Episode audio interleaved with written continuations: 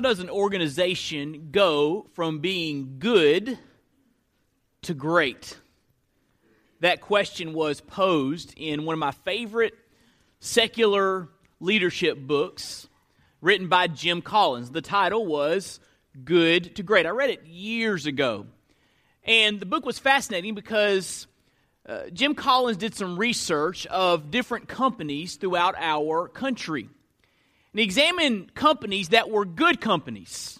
Things were going well.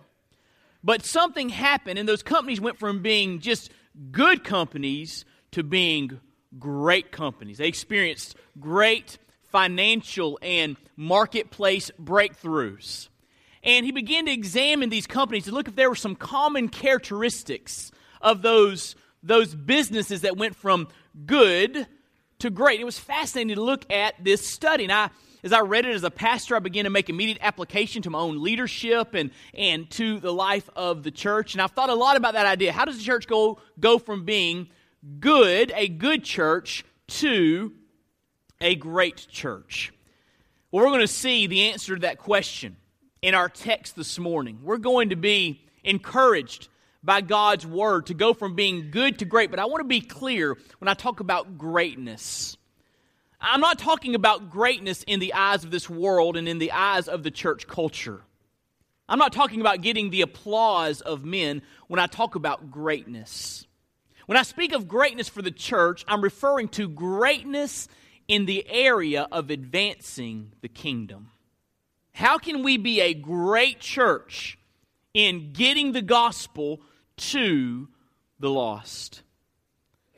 Keeping that in mind, look with me in Acts chapter 4. Acts chapter 4, as we continue our study through this wonderful book in the New Testament, line by line, verse by verse. We've made it down to Acts chapter 4, verse 23.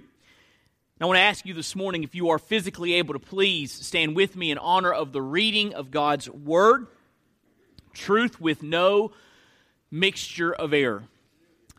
Acts chapter 4, verse 23, the Bible says, When they were released, they went to their friends and reported what the chief priests and the elders had said to them. And when they heard it, they lifted their voices together to God and said, Sovereign Lord, who made the heaven and the earth and the sea and everything in them, who through the mouth of our father David, your servant, said by the Holy Spirit, Why did the Gentiles rage and the peoples plot in vain? The kings of the earth set themselves, and the rulers were gathered together against the Lord and against his anointed. For truly in this city there were gathered together against your holy servant Jesus, whom you anointed both Herod and Pontius Pilate, along with the Gentiles and the peoples of Israel, to do whatever your hand and your plan had predestined to take place. And now, Lord, look upon their threats and grant to your servants to continue to speak your word with all boldness while you stretch out your hand to heal, and signs and wonders are performed through the name of your holy servant, Jesus. And when they had prayed, the place in which they were gathered together was shaken, and they were all filled with the Holy Spirit and continued to speak the word of God with boldness. Now, the full number of those who believed were of one heart and soul, and no one said that any of the things that belonged to him was his own, but they had everything in common. And, look in verse 33, with great power. The apostles were giving their testimony to the resurrection of the Lord Jesus, and great grace was upon them all. Let's pray together.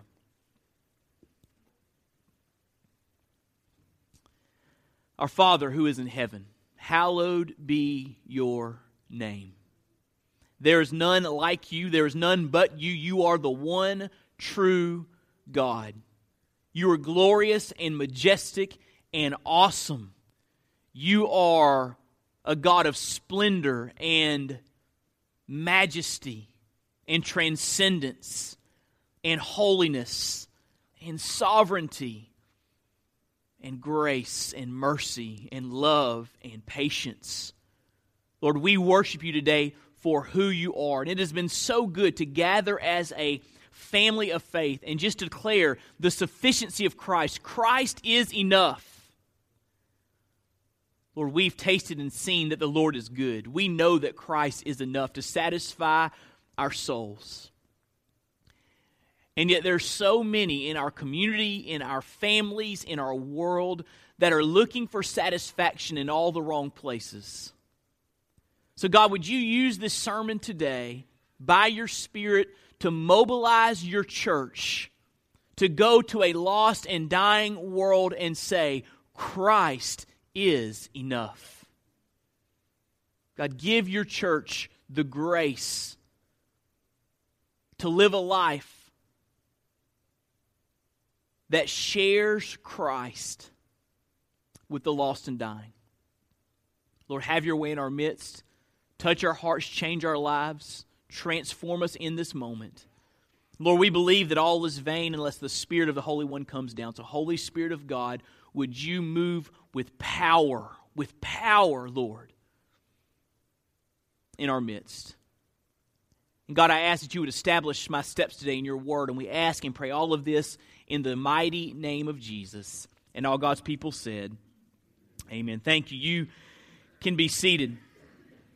Well, as we've worked our way through the book of Acts, we've seen that in a dramatic fashion, God healed a man who had been lame since birth for 40 years through the apostle Peter. And after this man was healed by the power of God, people began to gather to look at this man who had been laying at the gate day after day begging for alms, but now he was leaping in the temple. He was praising God, and people began to gather to say, What happened to this man? And as people gather, Peter preaches. He preaches a sermon pointing the people to Jesus Christ, who had healed this man. And people get saved. They respond to Peter's message. And this infuriates the religious leaders. They did not want more and more people to become followers of Christ. They wanted the influence in, in that culture. They did not want people to follow Jesus. They did not believe that he was the Messiah sent from God.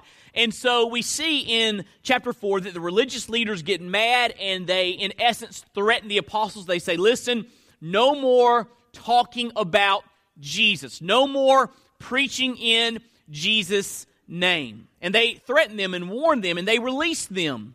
And we just read in verse 23 that when Peter and John were released, they immediately go back to their church family. And they share with them this story of what had happened and how God uh, had, had healed this man and people had gotten saved, and yet the religious leaders were infuriated and were attempting to intimidate the apostles into silence. And as they hear this from Peter, they gather together and we see what happens next. I believe in this passage that we just read together, we see some insight, we gain some insight into what it looks like for a church to go from good to great in terms of kingdom advance. How does a church go from just being a good church? You know, things are good, people are happy, uh, churches growing. I mean, things are good, things are positive, but how does the church go beyond just being a, a good church to being a great church in terms of the gospel getting to the lost? Well, I want to give you four answers to this question. First of all, to go from good to great, a church will need great prayer. A church will need great prayer. Did you notice the response of the believers when Peter and John reported to them of the threats and the intimidation of the religious leaders? It's interesting to note that the church did not say, hey, get the congressman on the phone. Let's get a reporter in here and get it on TV so people can see the injustice taking place. You know what they did? They gathered together. Look what it says in verse 24. And they lifted their voices to God. Isn't that interesting? When faced with intimidation and the threat of persecution, the church gathered together and they heard what was happening and they lifted their voices to God and they prayed. What is the secret of this New Testament church that sees 3,000 saved, and then 2,000 more saved, and then Samaritans saved, and folks in Antioch saved, and folks in Asia Minor saved, and folks in Rome saved. And the Bible says these folks turned the world upside down. What was their secret? Well, it's no secret, is it? They were a people of great prayer. I wonder if you could say your first response to challenges in your life is prayer. That's the first thing you think. We need to pray. Now, I want you to notice there are three characteristics of great prayer in this text. First of all, they were unified. Unified in prayer. Look what it says there in verse 23. When they were released, they went to their friends, reported what the chief priests and the elders had said to them, and when they heard it, they lifted their voices. Look at that next word together. They lifted their voices together. They prayed together. The word together there in the original Greek language in which it was written literally means with one mind. That's what it means. So they prayed with one mind. They all had kingdom advance on their hearts. They all wanted to see the gospel go forth. And so they began to pray with one mind. This word, Kittel writes, denotes the inner unity of a group of people engaged in an, an externally similar action. One mind. So they were united in their prayer. They were all praying for the same thing. They were all praying, if you will, in the same direction. And there's power when God's people are on the same page and they're calling out to God in a unified manner. This prayer was unified. Secondly, this prayer was undergirded by Scripture. Undergirded by Scripture. Let's examine this prayer. It says in verse 24, they start out saying, Sovereign Lord. I like that. Sovereign Lord, who made the heaven and the earth and the sea and everything in them, who through the mouth of our father David, your servant, said by the Holy Spirit. And then quoted in this prayer is Psalm 2. Why did the Gentiles raged, the peoples plot in vain. The kings of the earth set themselves, and the rulers were gathered together against the Lord and against his anointed. So they say, Lord, you told us in Psalm 2 that nations and kings were going to rise up against you and against your anointed, Jesus Christ. You told us this was coming. This, this, should not take us by surprise because your word tells us that. So they're praying in a way that is based upon the truth of God's word. And then they take God's word in their prayer and apply it to their situation. Look what they say in verse 27. For truly in this city there were gathered together against your holy servant Jesus, whom you anointed, both Herod, that's a Jew, and Pontius Pilate, a Gentile, along with the Gentiles and the peoples of Israel, to do whatever your hand and your plan had predestined to take place. Now, Lord, look upon their threats and grant your servants to continue to speak your word with all boldness. They're saying here, Lord, you told us that kings and nations would rise up against you and against Lord Jesus Christ. That's exactly what's happening. But Psalm 2 reminds us that you are greater than the nations, greater than the kings. The nations are to you as a drop in the bucket. And you, when it's all said and done, God, you will win. So notice what they say in their prayer even though Pontius Pilate's doing his thing and Herod's over here doing his thing, we know that God, you're doing your thing, you're in control of it all, and you are working out your plan and purpose. In other words, their, their knowledge of the Word of God gave them a proper perspective of what was happening. It gave them confidence in God as they were praying. Listen to me. It's important that our prayers are undergirded by the Word of God because the Word of God gives us perspective and the Word of God strengthens our faith. The, the, the better you know the Word of God, the better you will pray. Let me, let me say it again. I don't think you heard that. The better you know the Word of God, the better you will pray.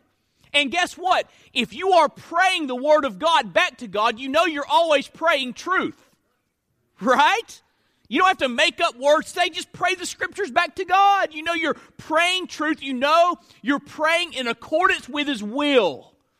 So as we pray, we want to pray biblically informed prayers. Charles Spurgeon said it like this He wanted to live to such a degree that if someone cut him, he would bleed Bible. And he wanted that knowledge of God's word to show up in his prayer life. And it's so interesting to see that the church here, they were praying, but notice they're not untethered from truth, are they? They were undergirded by the truth of the Word of God. So they prayed this great prayer in accordance with the truth of the Bible. But also, not only should prayer, great prayer, be unified and undergirded by Scripture, but prayer should be urgent. Everyone say urgent. Look what it says in verse 29. And now, Lord, surrounded by threats, intimidation, possible persecution, and now, Lord, look upon their threats, grant to your servants to continue to speak your word with all boldness. While you stretch out your hand to heal, and signs and wonders are performed through the name of your holy servant Jesus. Now look at verse 33, 31. And when they had prayed, the place in which they were gathered together was shaken. Now, that word prayed is an interesting word. There's a common word for prayer, kind of a general word for prayer in the Greek language uh, that is proseuche. That's not the word used here. When it says in verse 31, they, when they had prayed, the word there is deomai, which means this it means to ask with urgency, it means to plead. It even was used in the first century to speak of begging. Isn't that interesting? They're not just saying, God bless your church. God help us out. No, they were crying out to God, Lord, we need you. Help! Big difference, isn't there? Their prayer was filled with urgency because they saw the seriousness of their situation.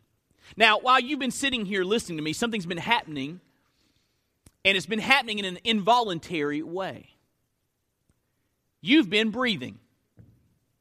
And the reason I know that is because you're all still alive looking at me. You've been breathing, and you haven't been paying attention to how many breaths per minute. It's just been happening in an involuntary manner. And, and you and I understand, don't we, that breathing is critical to life. Can I tell you this? Prayer is as critical to a church for kingdom advance as breathing is to our physical life. It is that important.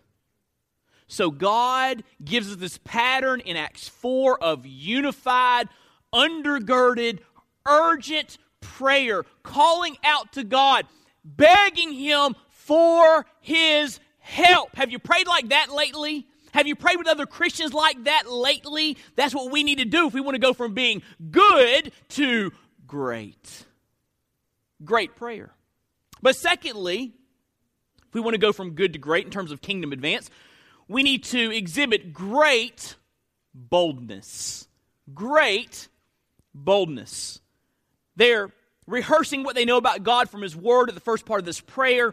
And then in verse 29, they begin to make some requests. And we see two things here in these requests. First of all, we see the need of boldness the need of boldness. Look what they say in verse 29. And now, Lord, look upon their threats. Look upon their threats. They were doing ministry in a very intimidating situation. They were being threatened, and they knew that persecution was probably soon to follow. And listen, as we study our way through Acts, persecution comes very, very soon. And they knew this. They knew that physical harm, harm to their financial situation, harm to their family, harm to their future, they knew that it was a real possibility. And so in praying, they say, Lord, take note of their threats. We are being threatened. In other words, they knew that if they were going to be witnesses for Christ, they would need boldness. If you and I are going to be witnesses for Christ, we need boldness because, listen, one of Satan's primary weapons is intimidation as he attempts to silence our witness. Again, Satan's not concerned about us gathering here and talking about Jesus in the confines of these four walls. But when we, when we begin to get outside of our walls and speak the gospel to lost people, Satan will do everything he can to stop that. And so he wants to intimidate you and me in the silence. That's the need of boldness. But secondly, I want you to see the nature of boldness. The nature of boldness. What does boldness look like? Look in verse 31. When they had prayed, the place in which they were gathered together was shaken, and they were all filled with the Holy Spirit and continued, watch this, to speak the word of God with boldness. And look what it says in verse 33. With great power, the apostles were giving their testimony to the resurrection of the Lord Jesus. So, how do you know? Listen to me, come in close, this is important. How do you know if a church is a bold, courageous church? Here's how you know. Do the people open up their mouths and talk about Jesus? That's it. That's the marker. That, that's the nature of boldness. Let me say it like this this is in your notes. The early church exhibited boldness by the verbal witness of the Word of God and their personal testimonies. Notice I said they're verbal.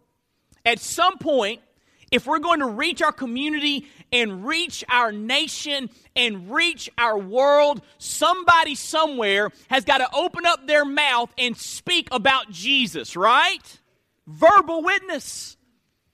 There's a, a famous quote that eh, eh, circulated through the church for years. I heard it when I was a teenager. And it's a popular quote because it lets us off the hook. And I've seen it attributed to different people. I've seen it attributed to St. Francis of Assisi. But the quote is this Preach the gospel, use words if necessary. Now that sounds good, doesn't it? I can just go out there and live my life and, and I don't have to say anything. I can just live and, and just do my thing for Jesus and people will see my life and, and, and that, that's all that is required. But what does the Bible say? The Bible says that faith comes through hearing and hearing by the word of Christ. But how can they believe in him who they've not heard? And how can they hear without someone to tell them? We are called, listen, to open up our mouths and share Christ. Is our lifestyle important? Yes. We want to we want to show the credibility of what it means to follow Jesus and show them what a changed life looks like. Yes. We want to live a life that supports our witness, but we've got to open up our mouths and share Jesus Christ with the lost. That's the nature of boldness. Verbal witness. Verbal witness. Verbal witness. And the statistics say that about 95% of those who call themselves believers in Christ never open up their mouth and share Jesus with a person they believe to be lost. 95%. Stay silent. So, what do we need to go from good to great? We need great boldness. Great boldness. But third, to go from good to great, we need great power. Great power. Look what it says there in verse 31. It says, When they had prayed, the place in which they were gathered together was shaken. Pretty awesome phenomena, right? God, God uh, signified his presence and his answer to their prayer by physically shaking the place. And they were all filled with who? The Holy Spirit, the third person of the Trinity. And continued to speak the word of God with boldness. Look in verse 33 and with great power. With great power. The apostles were giving their testimony to the resurrection of the Lord Jesus. We see here the church making a difference because they were granted by God great power to do what He wanted them to do. So, what's the source of this power? Where does power come from to help us to be witnesses for Christ? Well, listen to me. Power for Christian living and Christian witness comes from the Holy Spirit. Very clear there. They prayed, they're filled with the Holy Spirit, and then they begin to speak forth truth. The power comes from the Holy Spirit of God. And listen to me, if you are a believer in Jesus Christ, if you are born again, if you've been saved, if you've been redeemed, the Holy Spirit of God lives on the inside of you. The Bible calls that the indwelling of the Spirit. And if you're saved, you have all of the Spirit you're ever going to get. You have all the Spirit living on the inside of you. But here's the question Does He have all of you? Are you surrendered to the Spirit? Because if you're surrendered to the power of the Spirit on a daily basis and you let Him have control, He will fill up your life. That's what what's meant by the filling of the Spirit. He'll fill up your life and empower you to live and to speak for the sake of Jesus. The source of power comes from the Holy Spirit. If you're saved, you have the Holy Spirit. But listen, every day you've got to surrender. Every day. Holy Spirit, would you fill up my life? Guide me, empower me, help me. That's the source of power. But let's just say a word about the significance of power. Why is this so critical? Well, the filling of the Holy Spirit is a greatly neglected aspect of church growth. The filling of the Holy Spirit is a greatly neglected aspect of church growth. I think we went through a time in American Christianity which greatly harmed the church in America. Roughly the mid 80s through the 90s, I believe we went through what I'll call the conference era of church growth. And what that entailed is you'd see successful pastors that would have a certain methodology, and they would say, listen, if you'll take this methodology and apply it to your church, you'll grow like my church has grown. And then they would do these big conferences, and pastors would come from all around and learn the methodology and read the book. They'd go back to their church and say, Hey, we're changing everything. We're going to do this new thing, and we're going, hey, growth is coming. It's an automatic deal. And people began to chase fads and trends and mimic other pastors instead of, listen, depending upon the power of the Spirit in their context, in their community. And I believe it greatly damaged the church in America. I really do. We're still dealing with the remnants of that today. I think that the tide is shifting, perhaps, but I, I believe we're still struggling with that today. Wouldn't it be great if we had conferences where a pastor stood up and said, Hey, I don't really know what happened. Come around, gather around, come in close, pay your fee because I want to tell you I have no clue what just happened. The church has been blessed. God is growing the church. We're seeing people saved and families put back together and people set free, and it's awesome, but I can't explain it.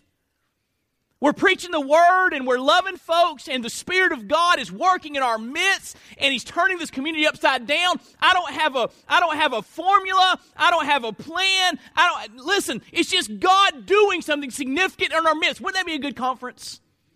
Be a great conference. Call it the mystery conference. We have no clue what happened here. It's a mystery, other than God has moved in our midst. That'd be a good conference, wouldn't it?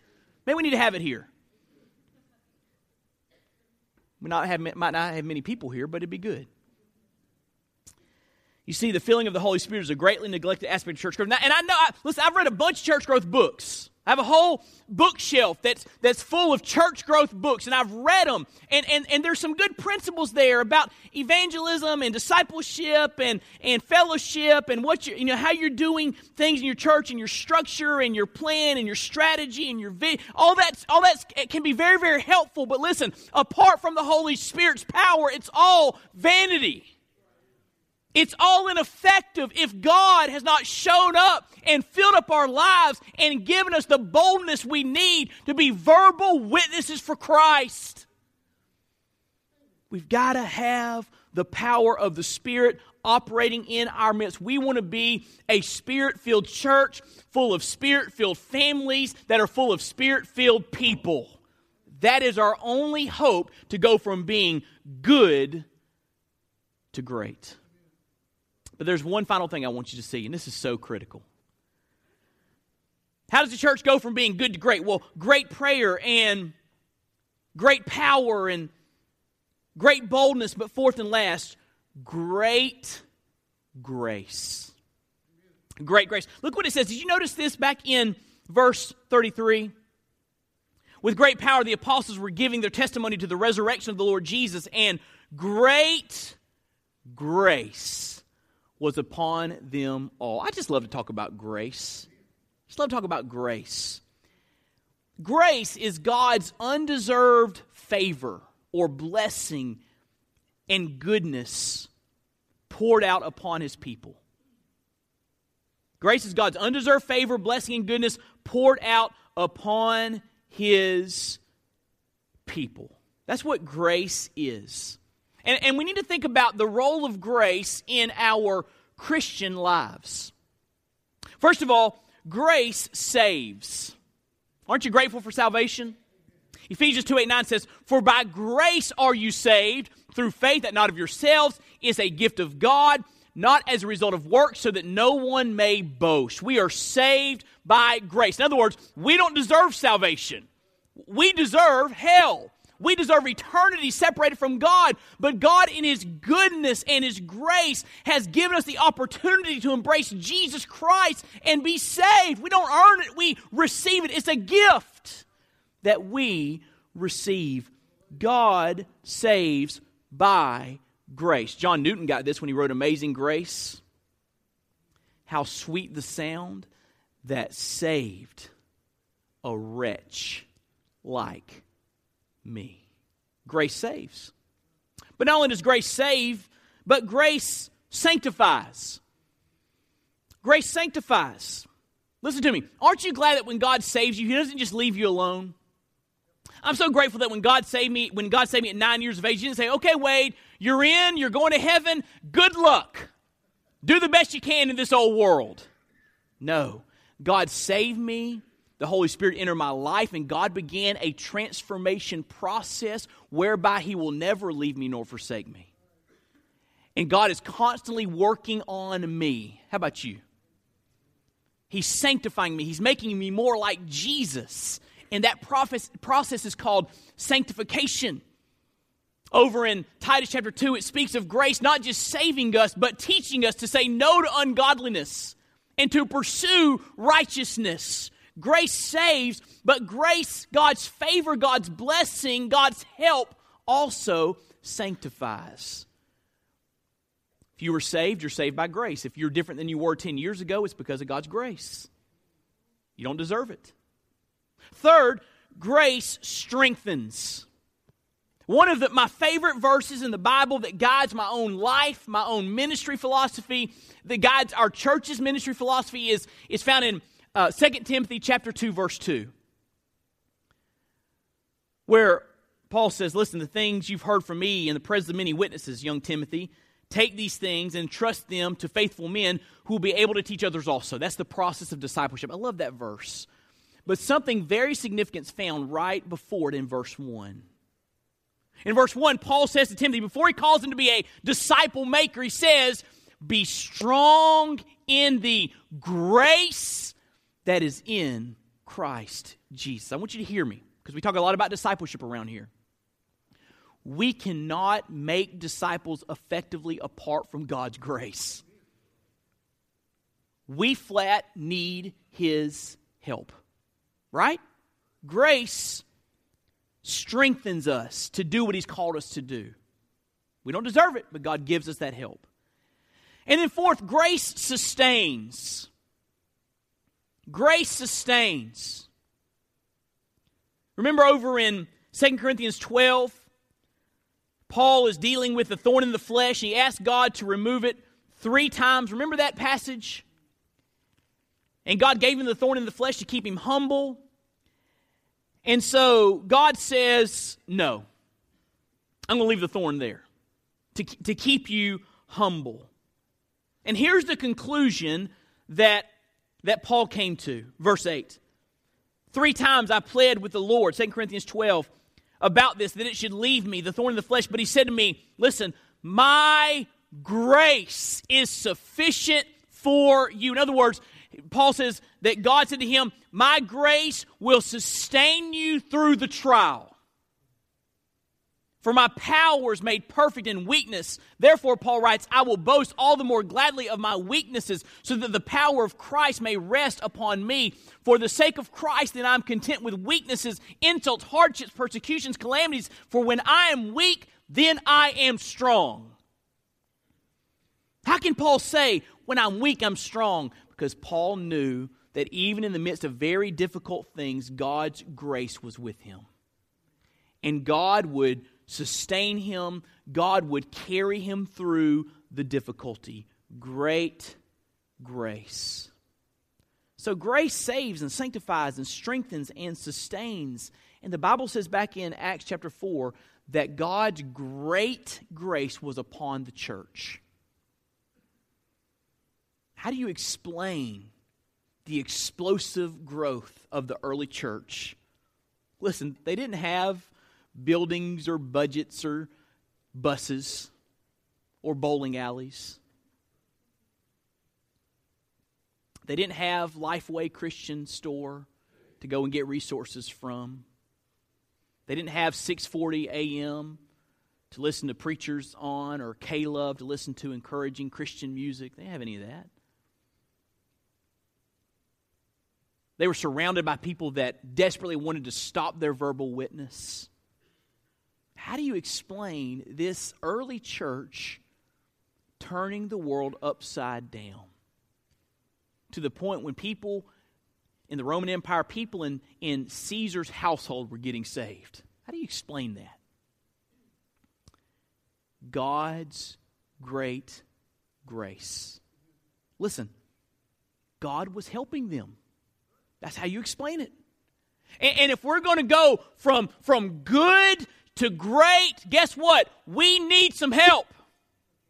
Because I'm not up to the task as your pastor, and you're not up to the task in your own strength. We need God's help. We need God's grace.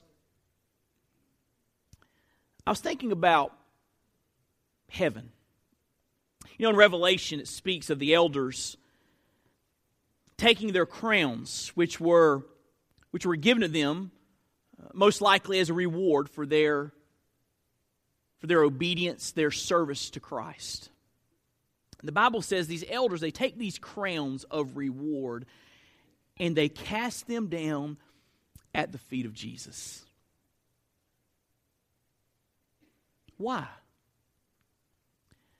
Because they understood if anything good had happened in their life, it was, it was a result of God's grace.